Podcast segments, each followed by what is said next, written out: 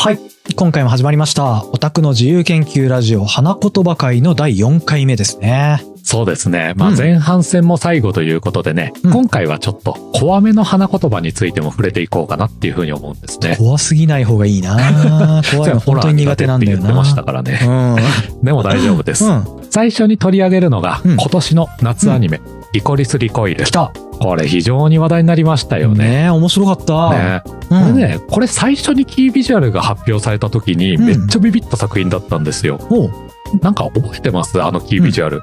画面がね、結構上下で二分割されてる感じで、あーうんうんあれね。上半分はまあ可愛らしい女の子たちのね、うん顔に注目がいくんですけど、うんうん。下半分ではめっちゃ意味深に彼岸花が咲き誇ってて、でまあ。よく見たら彼女たちの手元銃持ってるじゃんっていう。持ってる。あのね、流行ってからちゃんと見たよ。そうなんですよ。うんパッと見てね、ちょっと気づきづらいギミックになってるんですけど、うん。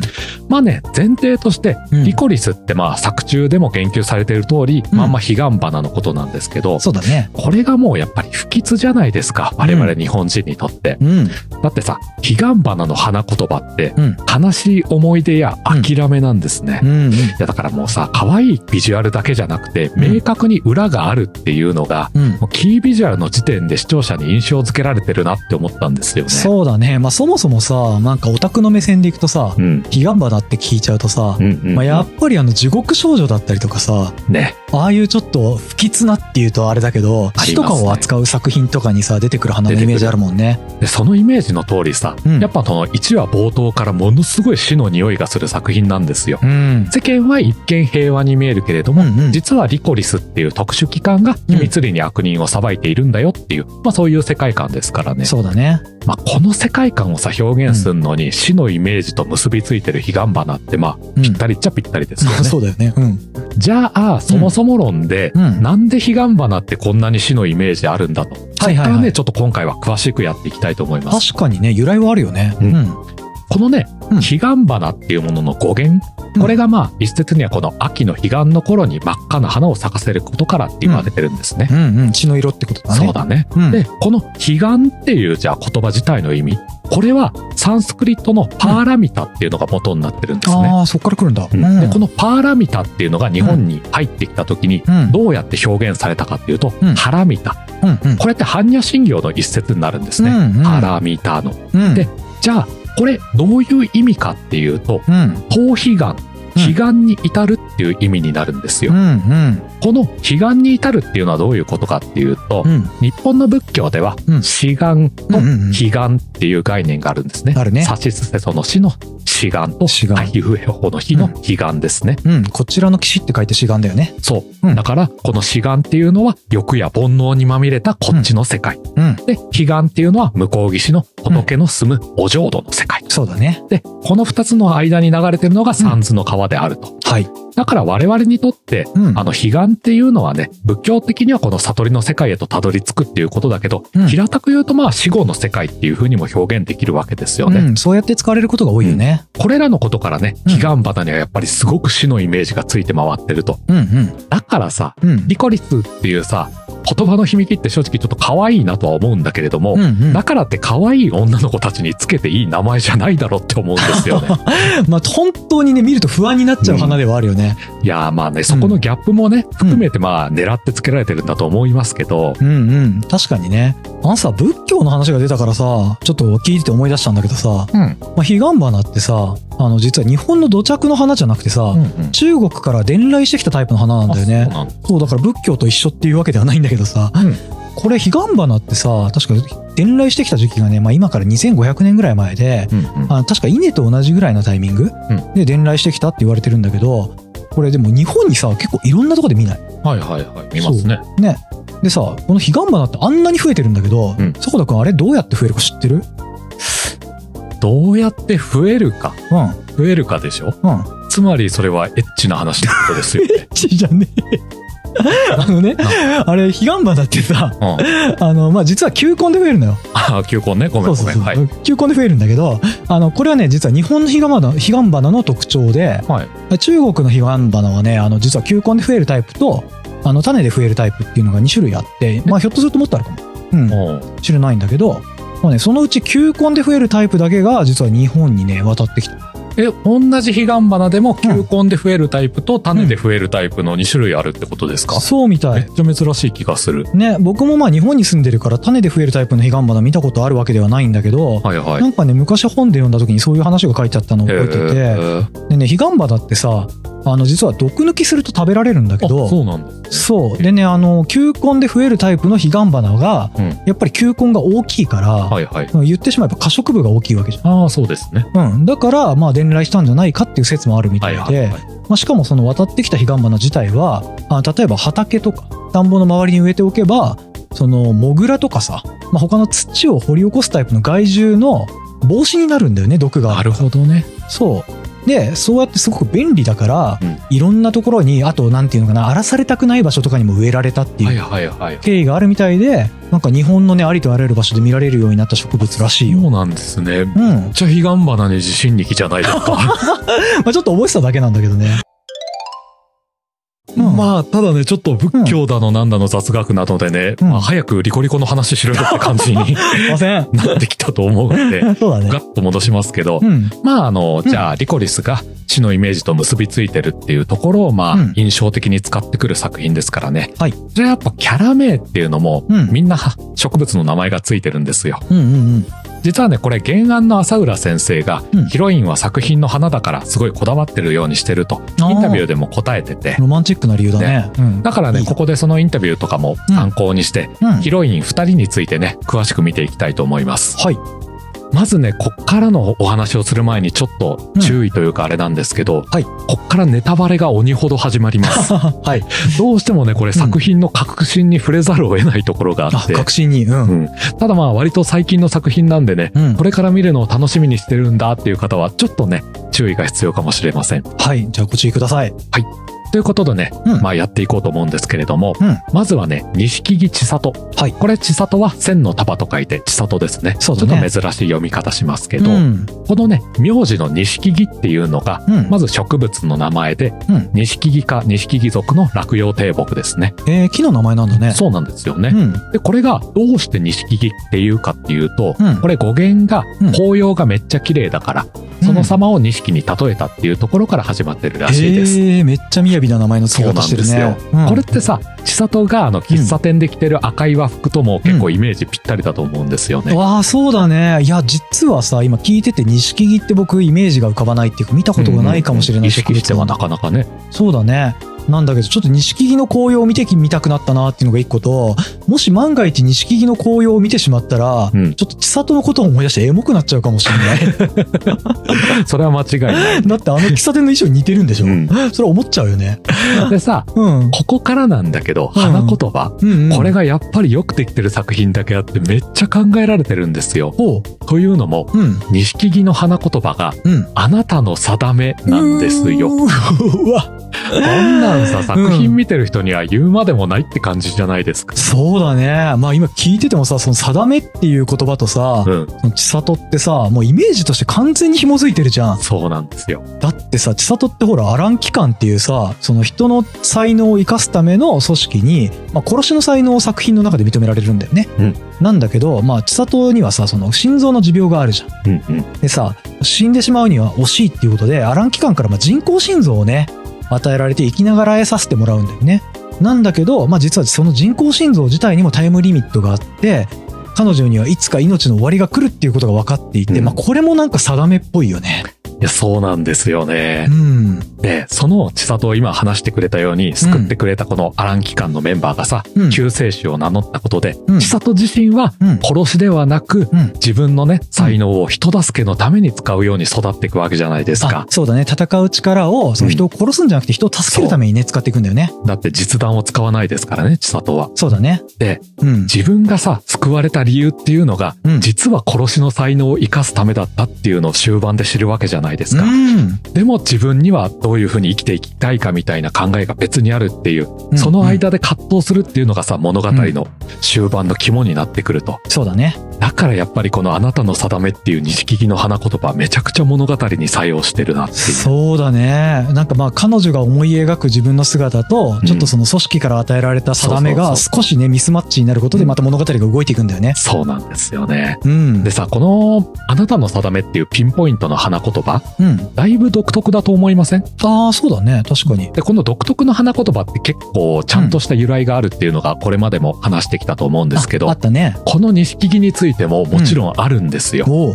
これね、あの、日本の古い習慣が元になってるらしくて、うん。東北地方でうん。男性が好きな女性に思いを伝える方法としてうん錦木が利用されてたっていう話があるらしいんですね。そうなんだ。告白に使うんだ。そうそうそう。うん。そのスタイルがうん。男性がうん意中の女性の家の先に錦木を飾って、はい。女性の方にその男性を受け入れる意識があれば、うん。その錦木を家の中に引き込むと。ああ、なるほどねこ。うして男女が結ばれると。うんうん。男性の方は仮にそれが一回受け入れられなくても、うんその錦木が千束になるまではアタックチャンスがあるらしいです。センターもいけんの？そうそうそう。え、3年くらいいけるじゃん。大体そんな感じですよね。なんかちょっと怖くない？なんか3年間通ってくる人いたら。まあね、ロマンチックな話なんだよね。もとにね、うんこんな和歌もあるんですよ。はいはい。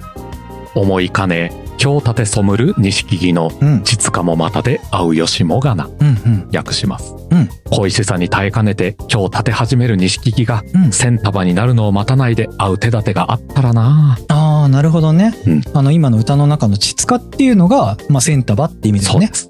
で、じゃあ好きな女の子が、えっ、と、今こう立てかけてる錦木がセンタバになるの、なる前に、なんか僕の心を受け入れて、会えたらいいのになーっていうことなんだね。そういうことですね。なるほどね。で、うんさっきから千束千束ちつか言うてますけど、うん。これまんま千里の名前なんですよね。ああ、そうだよね。センタバって書いてうん千里っていうわけだもんね。あ、っていうことは、じゃあ錦木千里は、うん両方これこの物語から来てるのかな、そういうことになるんですよ。はいはい。で、それもそのはずで、うん浅浦先生、この風習からうん。名前を取ってるっていうこと、うんうん先ほども挙げたこのネットのインタビューでちゃんと公言されてるんですよね。そこまで説明されてるんだ。うんうん。で、この風習の元にもなったのが、うん錦木塚伝説っていうのがあるんですけれども。元があるんだねうんそう。これね、うん錦木っていう能の演目にもなってるんで、うんうんちょっとそのお話もさせてください。はいこれね、内容が、うん。旅の僧の一行が、うん陸奥国、つまり現代のね、東北地方の里を訪れると、はい錦木を持った里の男女が現れると。うん。で、男女は錦木がこの地方の名産であることを話して、うん。その錦木にまつわる昔の恋物語を語って聞かせるんですね。なるほど。で、二人はその恋に敗れてしまった男の墓へと、うん。僧たちを案内して、そこで姿を消してしまうと。うんうん。で、実はこの男女こそ恋物語の当事者たちの霊だったの。ああ、なるほど。で、僧が弔ってあげると、うんありし日の姿の男女が再び現れて、昔の辛く悲しい思い出、家の都合でね、うんあの、結ばれることができなかったっていうね、うん思い出を語って、あ、思い合ってたんだね。そうなんですよ。うんで、死後ようやく結ばれたことを喜んで舞を舞うのであった。ああ、ていうロマンチックだけど悲しい話だね。そう、ロマンチックだけど悲しいから、うん。リコリコがうん。この能の演目みたいなラストだったら暴れてましたよ、俺は。マジで。そうだね。あの、滝地さがね、死んじゃったらね、ちょっと見てる側も死んじゃうしうね。んうん。いや、だから本当に良かったなって思いますよ。そうだね。じゃあね、次はもう一人のヒロインである滝名、井上滝名ですね。はい。これさ、作品流行ったから、まあうん中には知ってる人もいっぱいいると思うんですけど、うんうん。パッと聞いた時に、うん井上滝名の中にどこに植物入ってるかって思い浮かばなくないですか、なるほど。あ、わかんないな。井上かな滝名か。ね。うん。これもさ、まあ仕方ない話で、うん。実は滝名って、うん。義母子っていう植物の地方名なんですよ。地方名なんだ。そう。でもね、今、希望しも滝名も実は両方ピンときてないかも。あの、うん義母子っていうのはまあ、あんま馴染みないかもしれないんですけど、うん。作品で言うと、あの、うん義母子まといと義母子レモンっていう姉妹がこち亀にもいたじゃないですか。ごめん、知らないかも。通じなかった。うん、詳しくないんだよね。うん、あのーじゃあ、義母子っていうのがまあ、うん。古い建物とかさ、うん。お寺の装飾にあって、うんうん。あ、あれだあれだ、あの、一番有名なのだと、うん。日本武道館のてっぺんにある黄色い玉ねぎ、はいはいはいあれが義母子なんですよね。あ、なるほどね。うんうん。あれって、そのつぼみの形が似てることからんうん植物に義母子って名付けられたんですよね。あ、そういうことか。うんあれだよね。あの、橋の欄干の上にもたまに玉ねぎみたいなの乗ってて、まあ、あれは義母子っていうから、だ多分それと同じ言葉の由来なんだね。そう。で、しかもさ、あの、義母子ってさ、あの、まあ、ついてる理由が魔除けだったと確か思うんだけど、もうなんかちょっと今勝手に、あの、深読みおじさんになってるけど、うん。あのー、滝名自体がちょっと千里に対しての魔除けみたいなところあるよね。急に深読みしてくるじゃん。うん、ちょっと自分のいいように解釈してるからさ。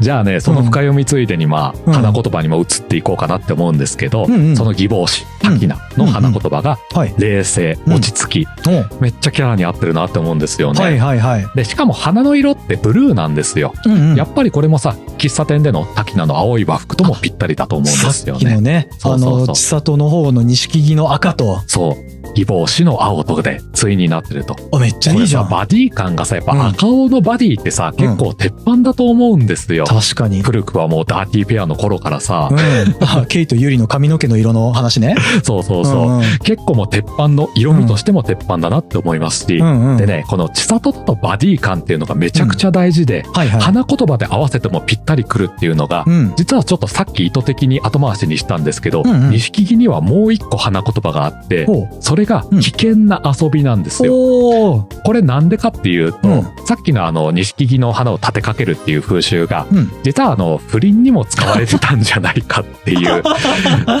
俗説があって、うんそういうところからこの危険な遊びっていう花言葉も実はついてると。そうなんだ。まあでも聞いててもさ、あの、うん千里ってこうさ、敵の弾をギリギリで受けたりとかさ、ちょっとこうヒヤヒヤする場面あるからさ、なんかその辺のイメージともぴったりかなんかもしれない。ね、危なっかしいし、ひょうひょうとしてるしで、うんうん危険な遊び、確かにぴったりだし、あの、滝名から見るとさ、結構ずっとハラハラしてるじゃん。そうそうそうそうそういうイメージとも合う合ってるよね。そんな危険な遊びとうん。落ち着き、あそれぞれの花言葉に持ってるっていう正反対の二人のパーティー、はいこれ鉄板で熱い。ああ、確かに、えめちゃくちゃよくできてるね。でさ、しかもさ、滝名ってさ、初期でこそこのうん。落ち着きとか冷静っていう花言葉通りのキャラだけど、うんうん。作中で他のキャラからさ、うん千里のバカが映ったみたいな感じで揶揄されてる通りさ、うん。どんどんと千里の影響を受けていくわけですよね。ね。変化していくと。うん。その変化っていうのもさ、うん最初に作中のキービジュアルの話しましたけど、うん。受け取れる情報にどんどん意味が加えられていくっていう楽しさがあるなって思いましたね。確かに物語が進んでいくことにね、その仕掛けられた意味がどんどん炸裂していく感じだよね。そうですね。いや、ちょっとさ、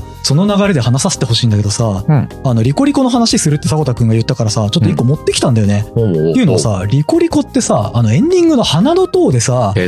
歌詞でめちゃくちゃやってるなって思ってて、なるほど、そこね。そう、見ててちょっとエモくなっちゃったからさ、うんうん勝手にここで語ろうと思って持ってきたんだよね。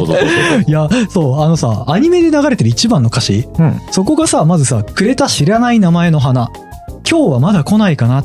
初めての感情を知ってしまったっていう歌詞があるじゃん。うん。これがもうちょっとさ、滝地さっぽさがすごくていや、さく、れた知らない名前の花ってもうまんまね、滝名にとっての千里じゃんっていう、うん。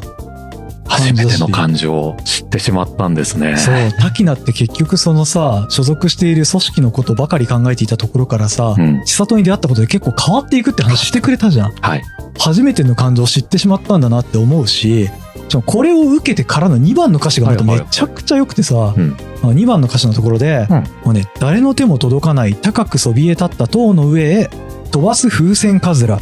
僕は君に笑ってほしいんだっていう歌詞があるの。風船風が出てきちゃった。ねそう、風船カズラは花の名前じゃない。花っていうかまあ植物の名前なんだけど、ここの風船カズラが実は花言葉がちゃんとあって、うんうん。この花言葉がね、永遠にあなたといたい。あとは、一緒に飛びたいなの。やりすぎ。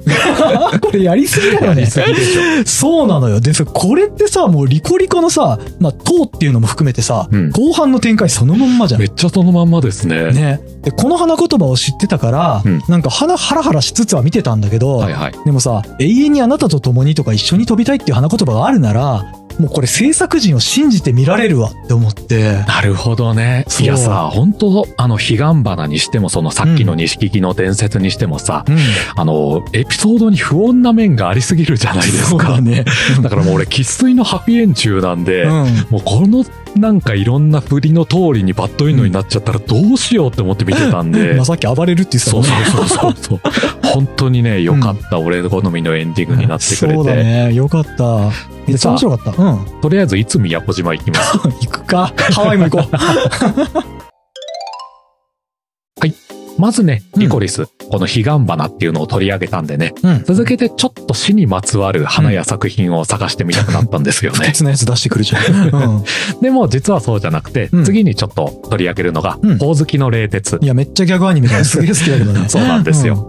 このね、ほおずきの冷徹について調べてみたんですけど、はいはいはい。まず単純にこのほおずき、うんうんこれの花言葉が、うん。まあ自然美とか心の平穏、偽平り。はいはい。まあ主人公のね、ほおずきのキャラとどうですか、合ってると思います？ああね、僕、ほおずきのレーテって本当に好きでめちゃくちゃ見てるんだけど、うん完全に合ってると思うよ。うんうん。まあ言ってしまえば、そのほおずき様って、うんまあ地獄の補佐官みたいなポジションなんだけど、はいはいそ。の上司である閻魔様だったり、まあまあ部下だったりする、その極卒っていう地獄で働いてる人たちに、まあ、振り回されちゃうね、うん中間管理職のポジションなんだよね。うんだから、その常にね、心の平穏を求めてるみたいなところがあって、まあこれはまず一個当たってるかなっていうふうに思うし、まあ、聞いててちょっとこれこじつけかもしれないけど、自然美っていうところで言うと、あの、ほおずき様が実は心を落ち着ける方法って、あの、金魚草を育てるっていうのが趣味なのよ。はいはいだから、こっちもね、かかってるような気がするな。なるほどね。うんい。やね、僕もね、実はどうしてこのタイトルなのかが気になってね、いろんな角度から調べてみたんですよお。なるほど。結果ね、ちょっと花言葉からはそれるんですけど、うんほおずきについてね、うん話がしたい。はいはいはい。雑学っぽいやつだね。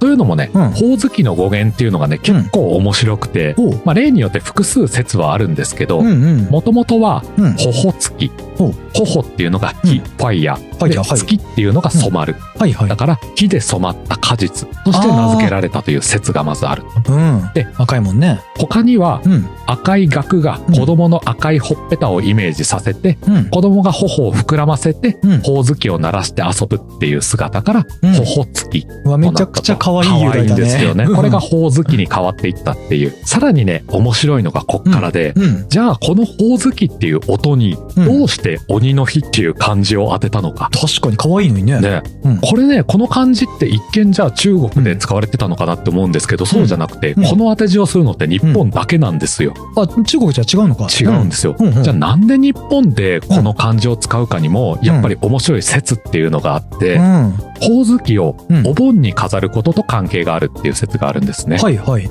これなんでかっていうと、うん。鬼っていう漢字ってう、ん。もともと幽霊っていう意味があるんですよね。ああ、なるほど。あの、なんていうの、怖いモンスターの鬼じゃなくて、そうそうそう。魂とか幽霊とか幽霊っていう意味があるうんうんだからこのほおずき鬼の日っていうのは、うん幽霊の灯火っていう風にもうん読み取れると。ああ、なんかいいね。うんうん。じゃあそもそもなんでほおずきをお盆に飾るのかっていうと、うん。まあはっきりとしてるわけじゃないんですけど、一説にはうん。ほおずきの果実をうん。死者の霊を導く提灯に見立てたっていう説があるんですね。へえ、なるほどね。まあ、その、こちらに帰ってきてくださいね、だったりとか、こちらから帰って行ってくださいねっていう時に、それが提灯の代わりになるんじゃないかっていうことか。そうなんですいや、よ。面白いね。なんか聞いてて思ったけど、まあ、ほおずきの冷徹ってさ、うんその、まあ、結構ギャグ漫画だから、うんうんそういうところで取り上げられること少ないような気はするんだけど、あのね、地獄の交渉とかね、すごくよくできてるってうん言われる作品でもあって、うんやっぱね、その、ほおずき様の名前が花由来であったりとかって、花っていうか植物由来か。であることも含めて、やっぱりしっかり考えられて作られてると思うな。ううん。んうん。まあね、花言葉の面はちょっとどうかはわからないですけれども、うん。まあ、漢字名の語源、うん。この鬼の提灯、うん。ここに関してはね、すごく意味があるんじゃないかなって個人的にはしっくりきたところでしたね。うん。あ、面白い。うん鬼の話をしたからにはね、うん。この作品にも絶対触れておかないといけないでしょうん。う。それが鬼滅の刃。ああ、もう外せないね。ねうん。この作品の中でさ、うん印象的に描かれてる植物ってあるじゃないですか。はいはいはい。あのーあれだよね。かなり印象的なシーンで咲き誇ってるけど、うん藤でしょ？そうです。うん。あの、鬼が嫌う花として描かれてたりとか、うんうんまあ、忍さんが武器として使ってたりね。毒を武器として使ってるよね。この藤っていう植物ね、うん。実はとりわけ日本にとってめちゃくちゃ古い歴史があるんですよ。おうなんて言ったってね、その古事記にもね、その記載があるぐらいですからね。あ、そんな昔からあるんだ。日本の歴史っていうものがさ、始まった時にはもうすでに日本人って藤と共にあったんですよ。おすごい。まあ、内容としてはね、うん美しいは藤の花を送って、女神に求婚し、二人の男女が結ばれたっていう神様の物語ですね。うんうん。これね、藤の語源っていうのが、うんまあ複数あって、うん。えっ、とね、吹き流しを意味する吹き散りの略うん。とか、うん。節のある植物なので、うん節、これが転じたものだ。ああ、なるほど。他には、うんあの、古くはねう、んつるを無知にしたことから、うん無知、無知の意味あ、などがある。すごいね。うん。こういう風にいろいろあるのって、結局のところその歴史がすっごい古くて、いろんなところでいろんな人に使われてたから語源もいろんな説があるよってことだと思うんですよね。歴史があるものならではってことだね。そうそうそう。うん。でしかもこれって文様の世界でも、うん藤ってうん2つとないとか、うん死なないみたいな風につながるんですよね。お縁起いいね。そう。しかも、うん。平安時代にさ、うん藤原家っていう映画を極めた一族がいたじゃないですか。ありましたね。はい。だからすっごい公家社会のね、様々な装束にうん藤の文様が用いられていたと。ああ、なるほど。うんうん。だから、ん江戸時代にはね、うんすっごい人気の家紋の一つになったんですよね。はいはいはい。藤原家ってあれだよね。下がり藤の家紋だよね。そういうことですね。うん。で、しかもまだまだ続くんですけど、うん藤ってうん、ツタがよく伸びることから、うん。お家が栄えるとか、うん。延命長寿、長生きするとか、はいはいはいそういうモチーフにもなってると。おお、またここでもね、結構縁起がいいね。そうそう。うんさらに行くんですけど、おうおう。藤は花をたくさんつけることから、うん。子孫繁栄とも縁起がいいとされてるっていう、お来たまさに本当縁起の良さのオンパレードなんですけど、そうだね。うん。このさ、一つ一つの要素見ていくとさ、うん。あの、命がつながっていくとか、お家が続いていくとか、子孫が残っていくとかさ、うん。こういうのって、思いが不滅っていう風にさ、作中で語られてる鬼滅の刃のモチーフとして、うんものすごくふさわしいと思うんですよね。そうだね。それでか、あの作品のさ、原作の後半の方でさ、うん。あの、藤を通してみんなの思いが繋がっていくようなコマがあるよね。ありますね。うん。あれってやっぱりさ、藤の花の樹齢が1000年以上とさ、非常に長い。で、ずっと人々と一緒にあったことからさ、うん。モチーフとして使われたんじゃないかなっていうふうに思うんですよね。樹齢まで長いんだね。そうなんですよ。うん。まあそんな歴史のある藤の花言葉、いきますねあ、。忘れてた。ううんん。花言葉。一つは、うん。歓迎。うんこれはね、垂れ下がる花の穂が揺れる様。これがお客様を優しく招き入れてる様に見れるっていうところですね。確かにね、あの、のれんみたいな感じがするよね。そうそうそうこれってさ、やっぱりその、鬼殺隊の大使をこのいつも優しく迎え入れてくれるこの藤の家紋の家、うんこれの描写につながってくるところだと思うんですよねあ、。なるほど。で、他には花言葉に、うん。忠実とか決して離れないとかがあるんですね。はいはいはい。これはまあ花言葉の由来としては、うん。鶴がしっかりと幹に巻きついてる様子から取られてるんですけど、うんもう鬼殺隊のにとってぴったりの花言葉だと思うんですよねいや、。そうだね。もうさ、あの、柱だったりとかさ、まあ、うん炭治郎もそうなんだけどさ、うん、その親方様に対する忠義だったりとか、その仲間に対する、まあ、忠義というか義理というかね。決して離れないっていうね。そう、絶対揺るがないもんね。本当に強い。まあね、うんそれこそ炭治郎と禰豆子のね、決して離れないっていうところからも繋がっていくし、うんうん。あらゆるところでこの藤のモチーフっていうのがちゃんと鬼滅の刃の物語、世界観には入ってるんだなっていうのを感じますね。い。なるほどね。で、まあ一番最初ね、あの、う毒を持って戦うっていう話してくれましたけれども、あうんねこ。のね、詳しく言うと、毒のある部位って、花と豆と鞘の部分らしくて、はいはい。これがね、レクチンっていう成分によって、うん。いっぱい食べると吐き気とか頭痛やめまいがしたり、そう、重症になるとね、胃腸炎が発生する場合もあるそうなんですよ。そうなんだ。あつまり人にも毒なんだあね。そうなんですよ。決して鬼特攻じゃなくて人間にもちゃんと効くんで、なるほどね。ただまあこれ十分に加熱したら花や豆は食べることができるそうなんで、ご参考にどうぞ。あ、そうなんだ。あ、じゃあ今度迫田くんになんか料理作ってあげるね。あ、俺が食べるんだ。うん 僕は嫌だから。